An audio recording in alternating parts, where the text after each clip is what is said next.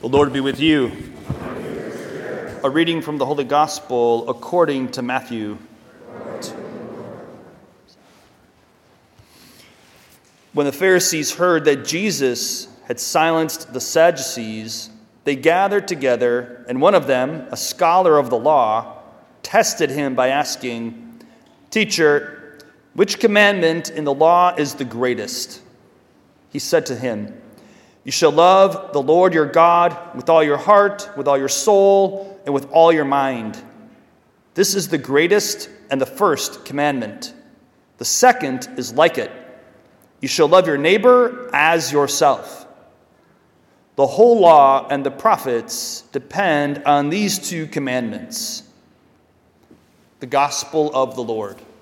Praise you, Lord Jesus Christ. Where's the gospel verse?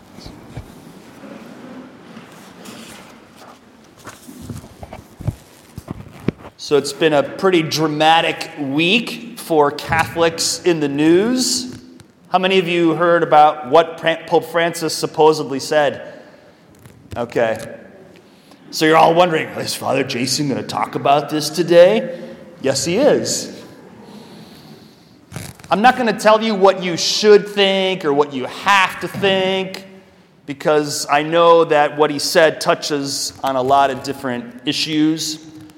But I would prefer to motivate you uh, to have a healthy perspective on the Pope himself. I'll come right out and say I'm a big fan of Pope Francis because I think he is trying to follow Jesus in the example of Jesus to minister to all people especially those people who find themselves on the fringes of society, if you will.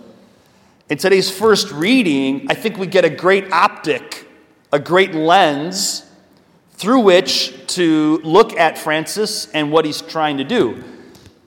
And you could say the same thing about Jesus and understanding the mission of Jesus, who said that I came not to call the righteous, but sinners to repentance. And he told that parable about the lost sheep, how he left the 99 in search of the one. In today's first reading, we use this word alien. Okay, that's not such a great translation. A better translation would be foreigner, right? You shall not molest or oppress a foreigner, for you were once foreigners yourselves in the land of Egypt. God speaking to his people, the Israelites. So, if you've ever been a foreigner, you know how difficult that can be. When I first moved to Italy, I didn't know Italian and I didn't know Spanish. All of my classes were taught in Italian, and in the house, they spoke Spanish. So I would say to myself, I feel like a stranger in a strange land. And that's not a very, you know, happy feeling. And I know that we have a lot of Chaldeans here and other ethnic people, I'm sure, you know, so whenever you've moved to a new place and you don't know the language or the customs, that's hard.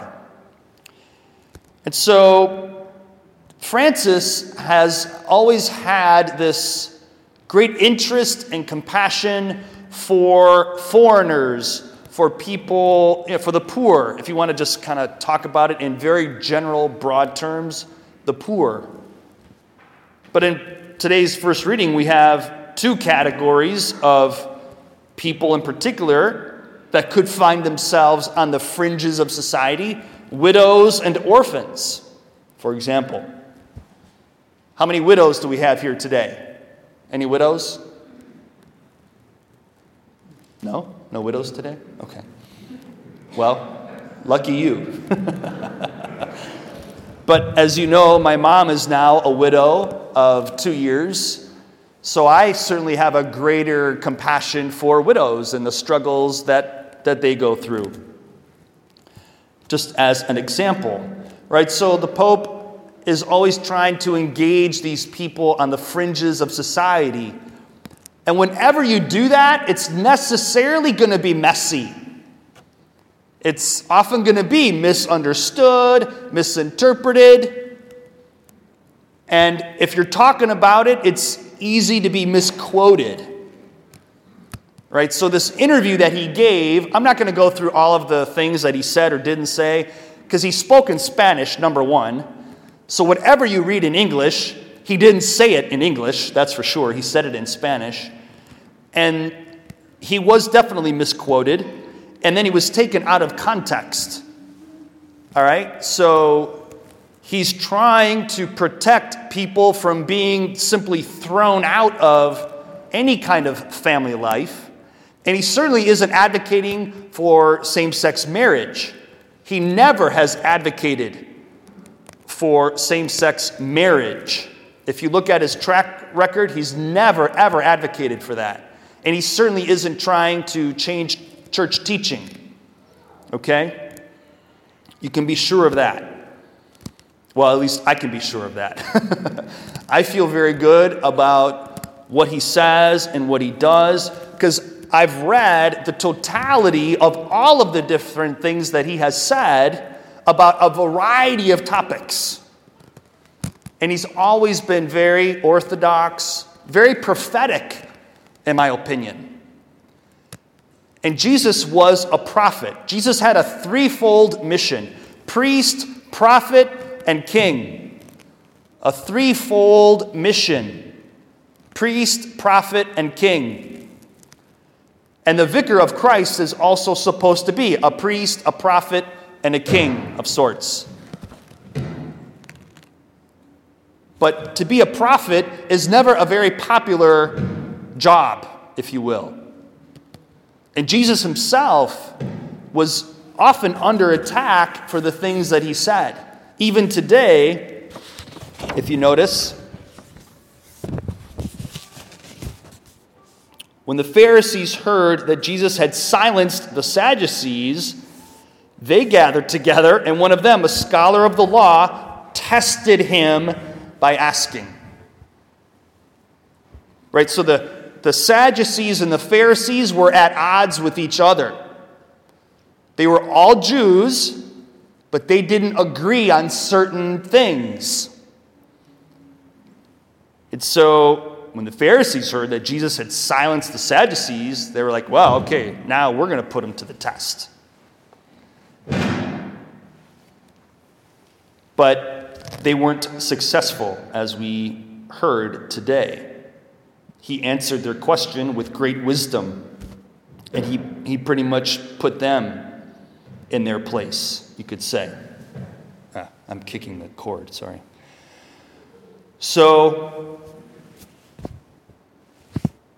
Jesus himself was under this kind of scrutiny from the left and from the right.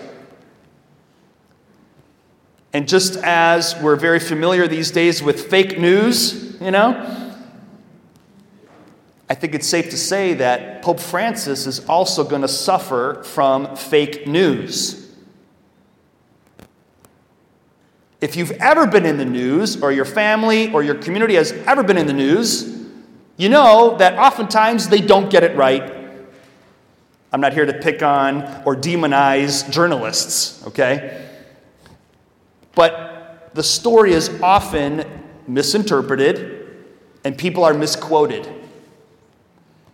Because let's face it, newspapers and the media, they're in the business of selling news and stories and getting people to click on their stories and watch their videos. And so they're necessarily trying to create a kind of controversy, if you will. And the devil himself is all about creating confusion and division. And we have to recognize the spiritual battle, which Francis does. He's actually spoken more about the devil, if I'm not mistaken, than Benedict and John Paul II combined. So Francis is very aware of how the enemy tries to sow division and confusion.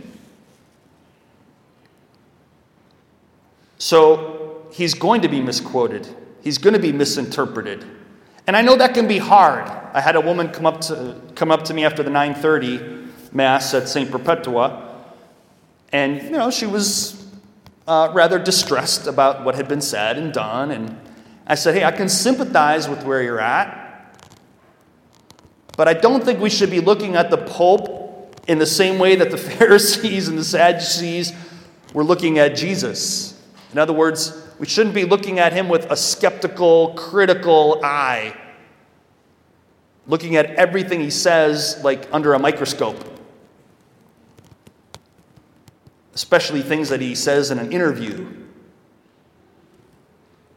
Because again, there's even rumors that the tape itself was cut and spliced and put back together out of order to make it sound like he was saying something else than what he really said. So, anyway, those things happen. If you've ever given a TV interview, you know that's what they do. They want the story to say what they want to say. So, anyway, we should ask the Holy Spirit to help us have the mind and the heart of Jesus, to have a, a, kind of compassion for those people on the fringes of society, so to speak, foreigners of different kinds, and to love them with the heart of Christ. Something that's been on my heart a lot this week is just how God sees me and how God sees all of us. That God sees us all with compassion. I go back again to the first reading and how it ends. If he cries out to me, the foreigner, the alien, I will hear him, for I am compassionate.